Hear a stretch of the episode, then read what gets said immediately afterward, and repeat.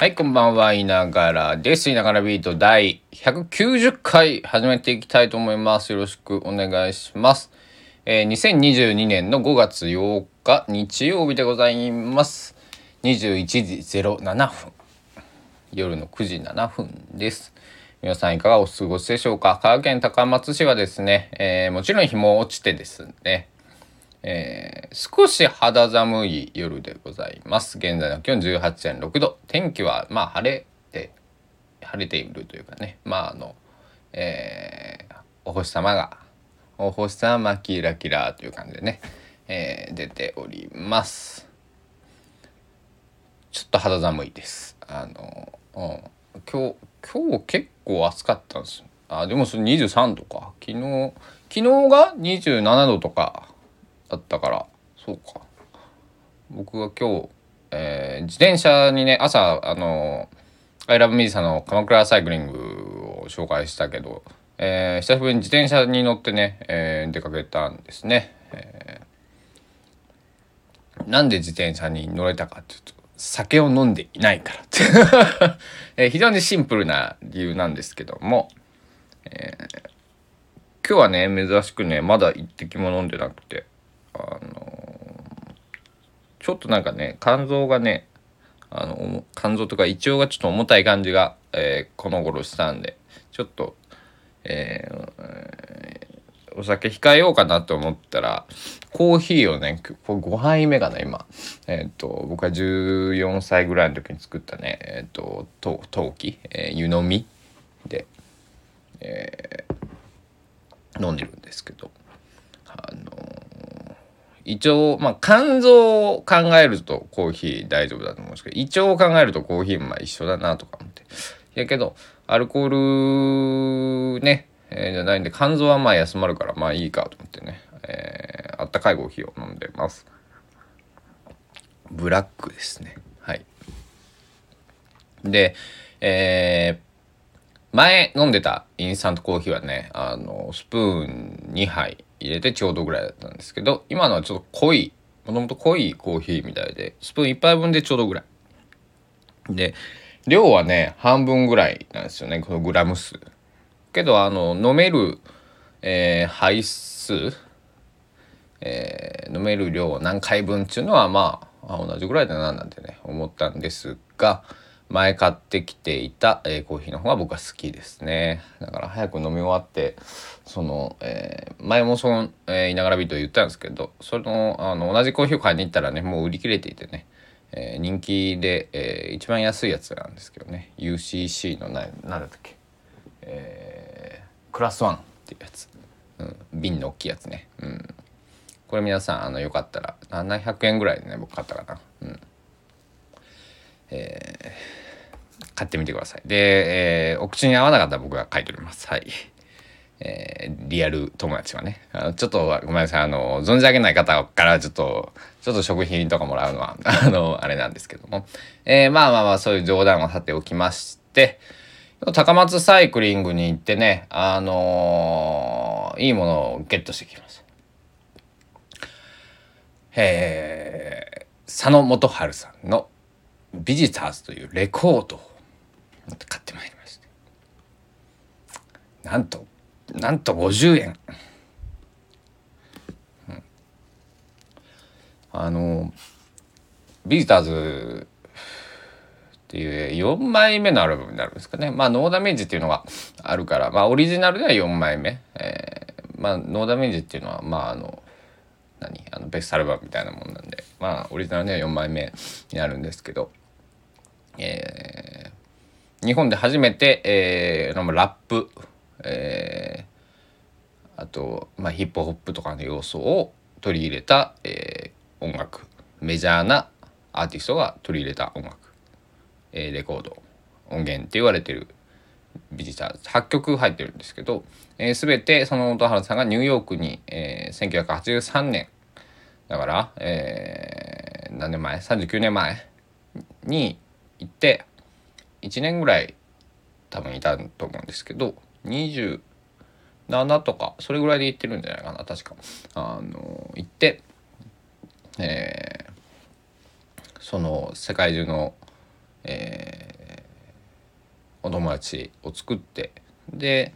えー、ニューヨークのそのまあマンハッタンって言ってたかななんかあのこの前なんか聞いたのはだからそのそこで、えー、流れていたのはヒップホップとかそのラップとか。で、えー、それぞれ世界中のまあアメリカ人の人は英語で、えーと、じゃあ中東系の人はそのまあ、えー、いろんな人種の方がいてでさん、えー、いろんな国の言葉で、えー、ビートに合わせて歌う。で佐野さんは日本語で歌ってっていうね、えー、 complication breakdown っていう、ね、曲が、まあ、1曲目に入ってるんですけど Visitors の、えー、それが日本語ラップの、えー、一番最初と言われております。そのねアルバムはどうしても欲しくてあのなんだろう。ちゃんとしたものじゃなくてあの聞けないまあ聞けるんですけどあの、まあ、レコード傷が入ってるんで音が飛ぶんですね。だから50円で売られてるし、えっと、帯もないし、えー、すごい黄ばんでるところもあってまあ状態がいいものではないんですけどだか僕はそういうものを結構集めるのが、えー、好きで、えー、もったいないじゃないですか単純にね、えー、ちょっと黄ばんでるぐらいでね、えー、僕タバコ吸うんで部屋のものは黄ばんでいくんでね、えー、そんな気にならないんで、えー、それを持ってきて。まあちょっとねあのーなんだ？カビとか生えてたら嫌だなと思ってねちょっとかあの陰干しを今していて、えー、ジャケットがすごくかっこよくてねあの歌詞カードがね入ってるかと思ったら歌詞カード入ってないんですよ。あの佐野さんのそのえー、散文みたいなのが書いてあって佐野さんの写真が、えー、レコードサイズでこう折った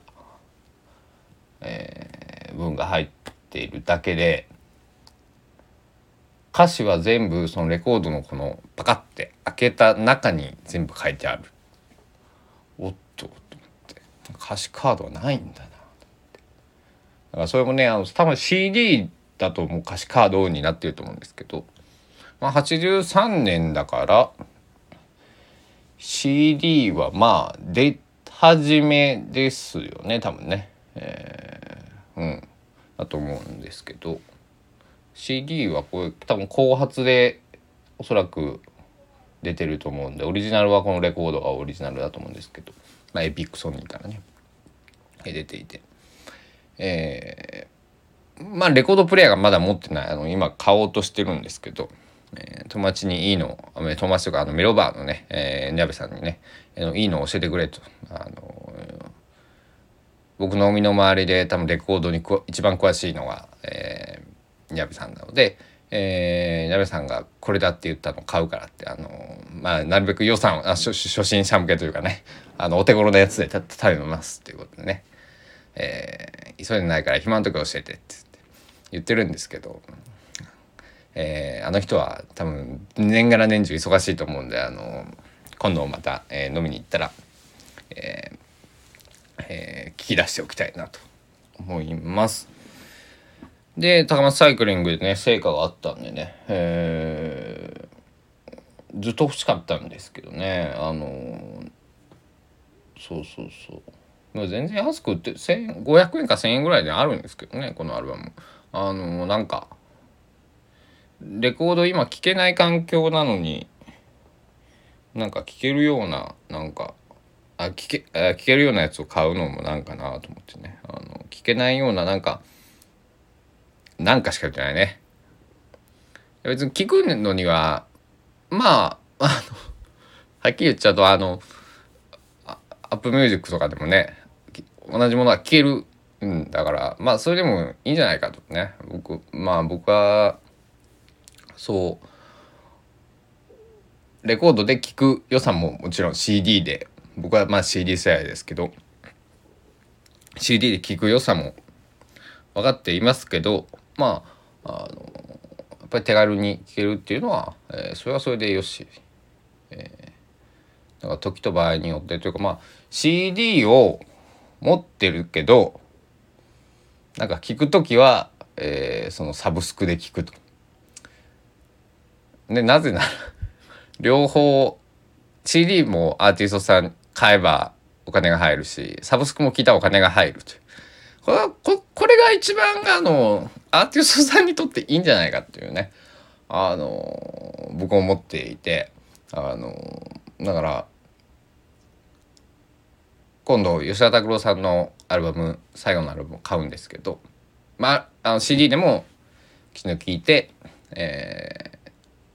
落ち着いたらもうサブスクでね、えー、こうかななんてね思ってるんですけど。ねそだから CD まあでも CD の時代よりまあ収入がね、えー、まあ落ちてるんだろうけどまあ幅は広がったんでね。えー、なんだろう。うん。リスナーにとってはね、えー、サブスクっていうのは喜ばしいことですけど、えー、音楽を作る人にとってはね、うん、どうなんだっていうところですけど。まあまあまあまあまあそんなことを僕は考えてもまあ今、えー、そのね。佐野元春さんだったりとか吉田拓郎さんだったりちょっと気持ちは分かんないのであのあれなんですけど、えー、気持ちよかったです。あのその久しぶりに高松を、えー、自転車で、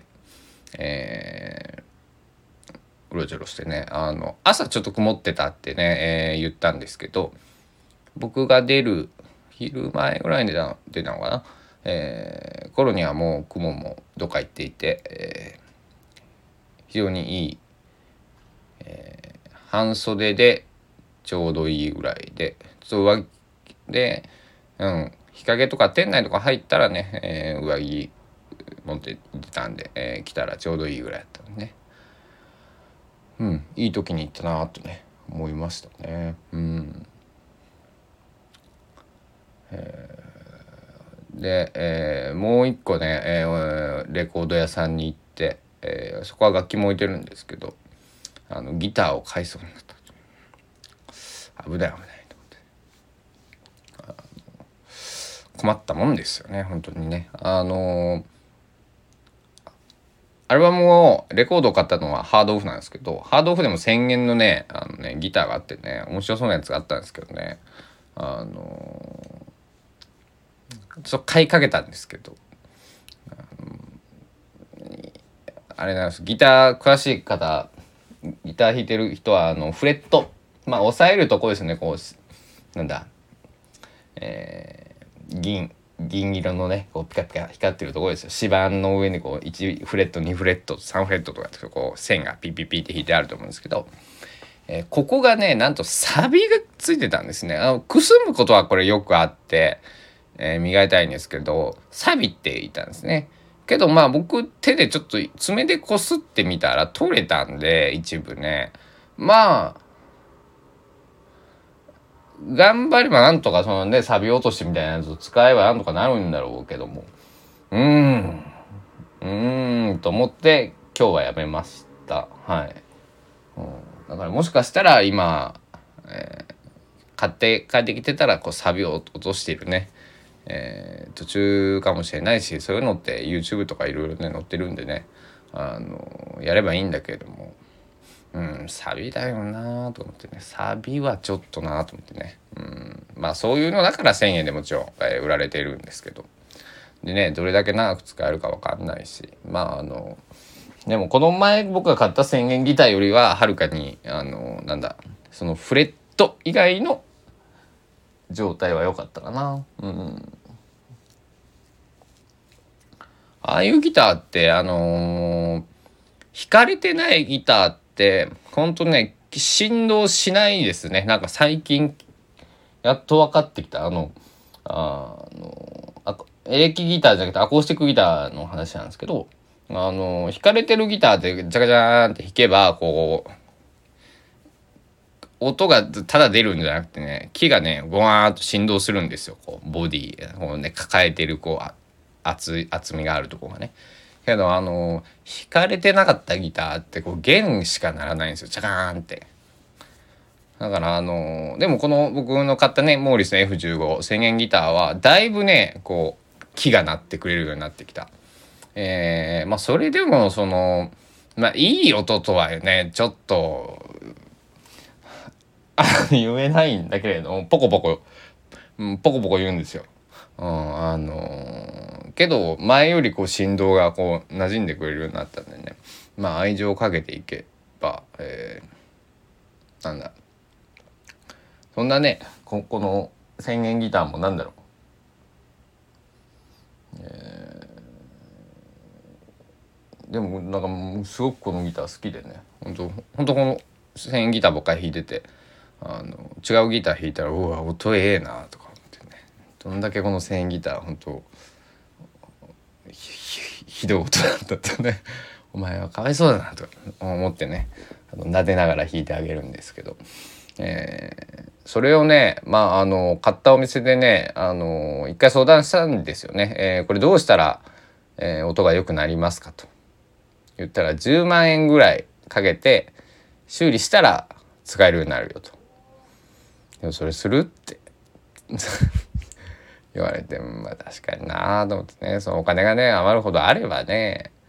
するけどでも10万あったらねもっといいギターが、まあ、買えるよっていう意味なんですけど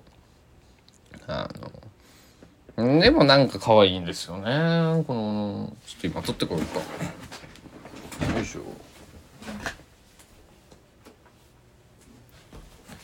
最近全部持ってるギター1日1回はこう弾いてあげるとか、まあ、少なくともチューニングを合わせてあげるようにしてでその日その日のコンディションによって。で、まあ、これもさっき、えー、3 4 0分前に1回合わせてるんですけど。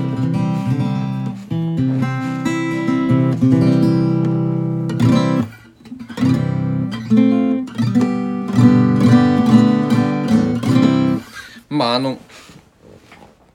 なんだろうこいつのあの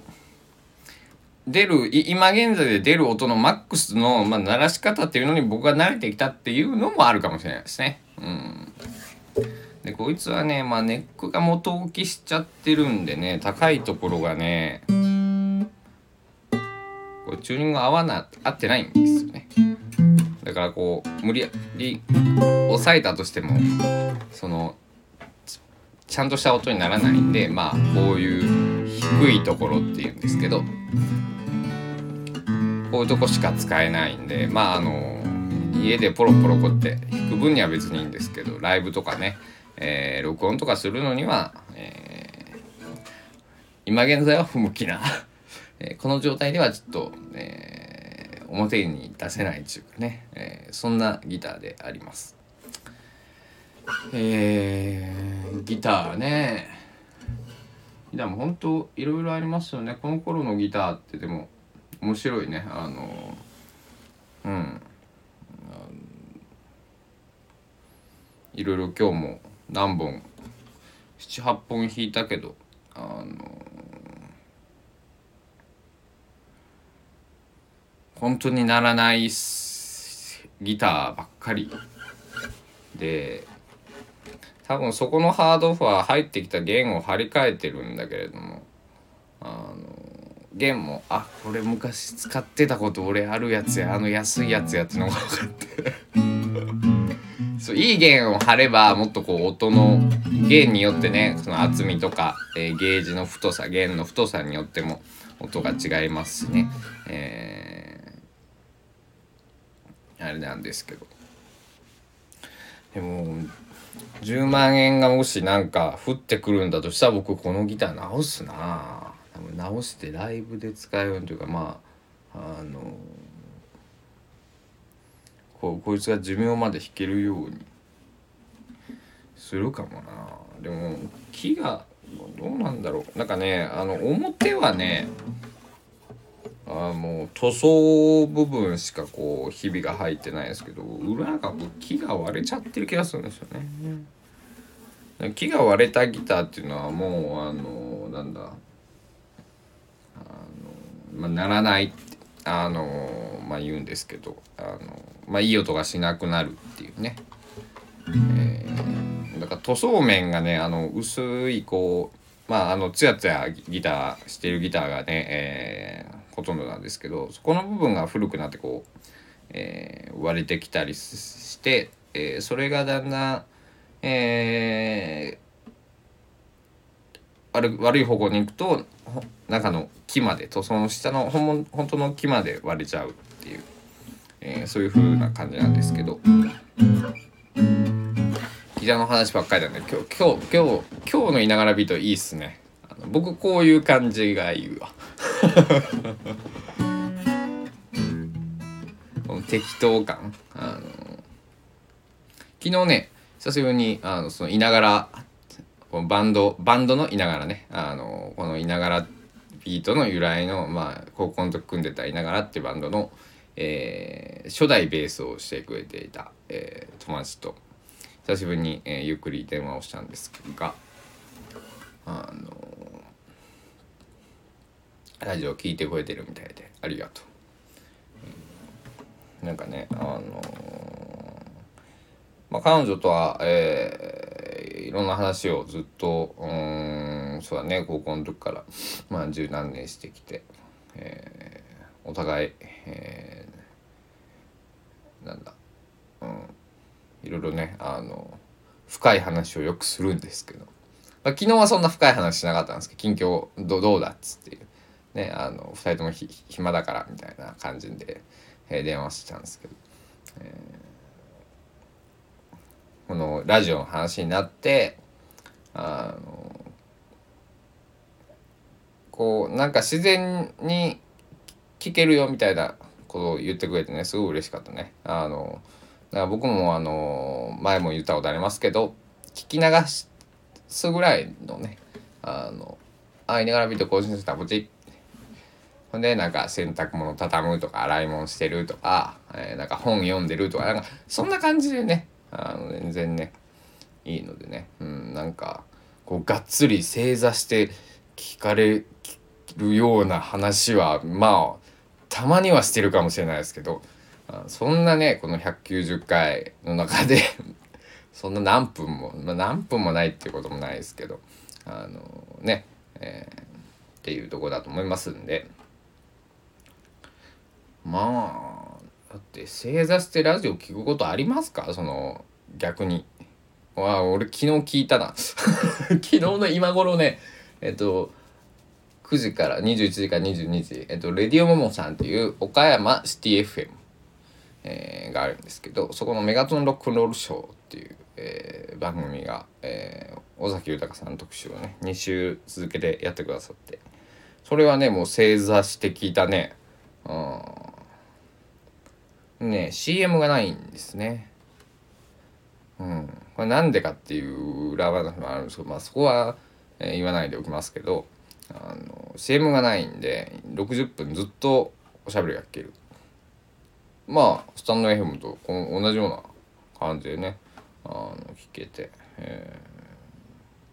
ー、そのね、えー、メガトンロックンロールショーさんを1200回1998年からずっとやられてるってすごいですよね。24年目？えぐいっすね。えー、そのラジオはあのこの前も「いいとも!」の話しましたけど。なんだろう。すごいね。いやいいともも週51時間。メガトンのクロールショーはまあ今は週1回1時間。えー、多分収録で生ではない感じだと思うんですけど、えー、でどういうペースでね、えー、22年の間あのなんだろう、えー、ねやられてきたか分かんないですけど、えー、1時間だったり30分だったりの時もあったり今はね1時間の放送やられてますけど30分の放送だったりとか、え、例えばスペシャル的なのがあったのかもしれないそこまでちょっと僕もまだ知らないんですけど。えー、これをきっかけにね、えー、毎週土曜日の9時はねメガトンロックンロールショー、えー、聞こうと思ってあのえ僕は高松市に住んでいるんですけどえっとまあラジコみたいな感じで「レディオモモ」って調べたら、えっとホームページが出てきます。えでそこから、えスマホとかパソコンからプチッと、えホームページがもうすぐワンタッチでえ聞けるように全国から、え、ま、世界からって言ってもいいのかな、え、聞けるようになってますんで、えー、ぜひ皆さん、え、レジオモモさん聞いてみてください。結構ね面白くってあの僕のねその友達の親友のパンツ・ゴンザレス哲郎もね、えー、レディオモモさんはあのえー、に曲を提提供中かあの赤い和紙に、ええー、送信所ができる時のテーマソングを、えー、作ったりしてるんですけど。で僕はねただのリスナーなんですけど、えー、レディオモモさんってだから素敵ななんか、えー、ラジオ局だなと僕思っています。うん。いつか僕もレディオモモさんにお邪魔したいなと、そう思ったね。うん。僕も実はシティ FM 高知シティ FM に出たことがありまして。これはね月曜から金曜日の朝8時ぐらいから10 1回10分だったっけな15分だもうちょっとあったのかな。ちょっと忘れたんですけど「しおりのどこでもトラトリア」っていう番組に出させていただいたことが高校1年の時にあって16歳だった15歳かまだね、えー、14年前。懐かしいね。秋口だったと思います。懐かしいね。あその尾崎豊ばっかりかけたな。その時もね。かけてもらったな。懐かしいな。うん。えー、ラジオまあポッドキャスト、えー、スタンド FM をやってますけどいつか公共の電波、えー、AM ラジオ FM ラジオ。やりたいね。うん。やってみたいね。深夜の生放送。一一一番やっぱり競争率が激しいのかな。深夜の生放送やりたいね「オールナイトニッポン」とかあのジャジャンクとか。の裏でやりたい それどこの曲やらせてくれるんだよってねそのあの一番こういい時間にね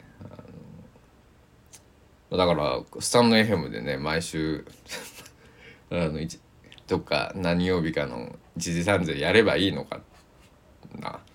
まあでも1時3時最近僕寝てますからね。あ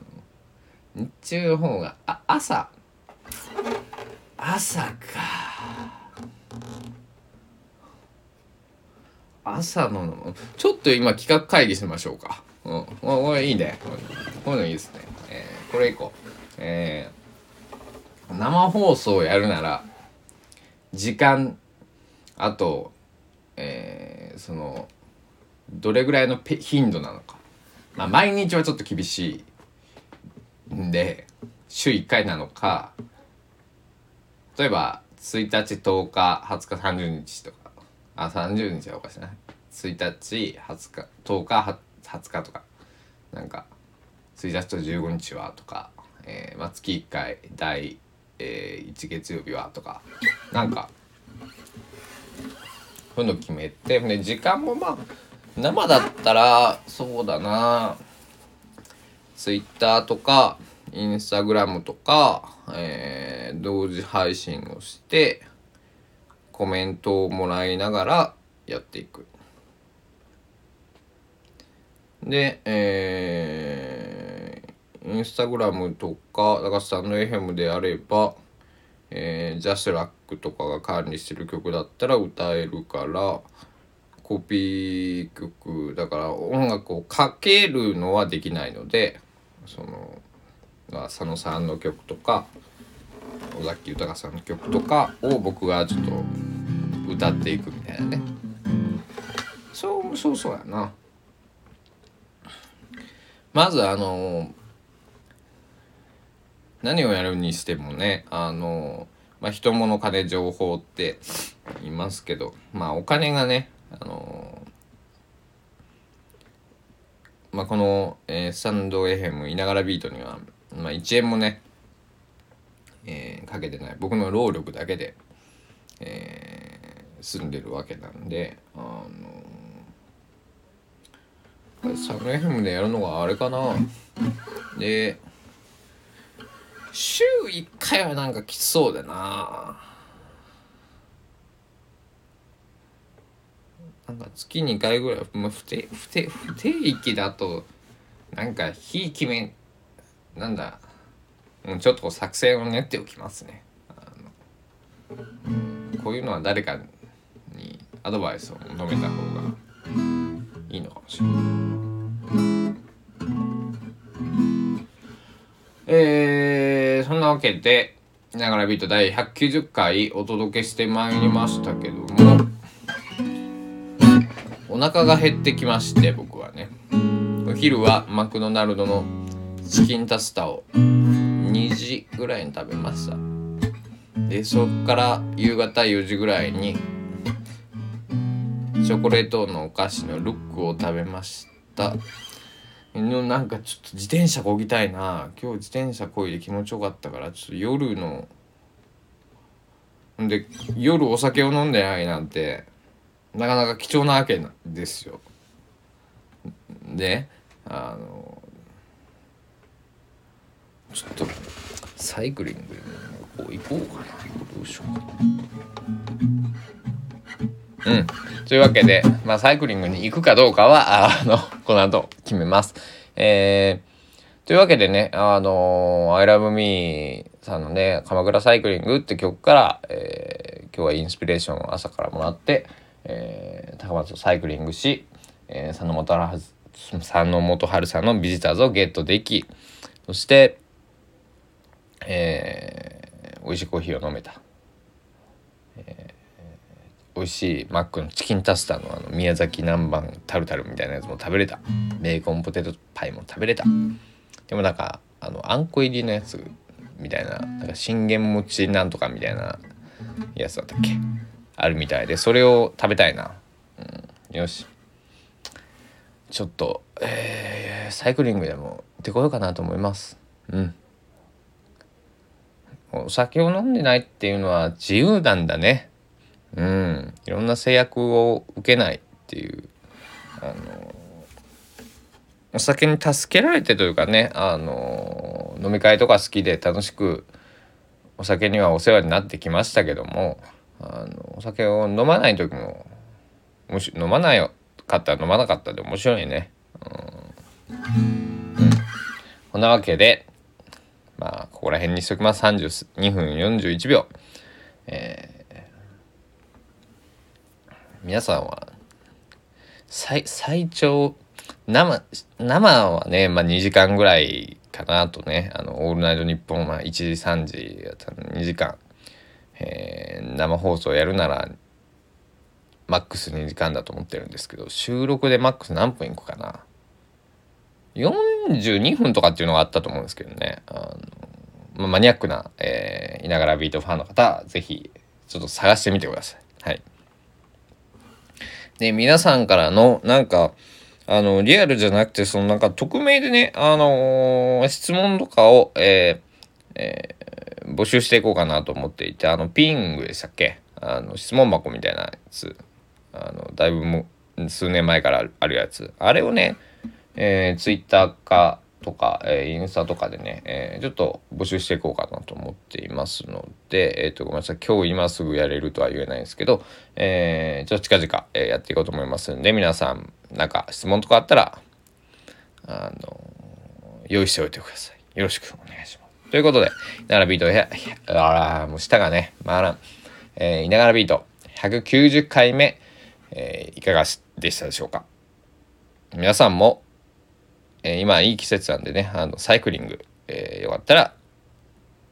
やってみてください。ではではでは、お時間です。さようなら。ご清聴ありがとうございました。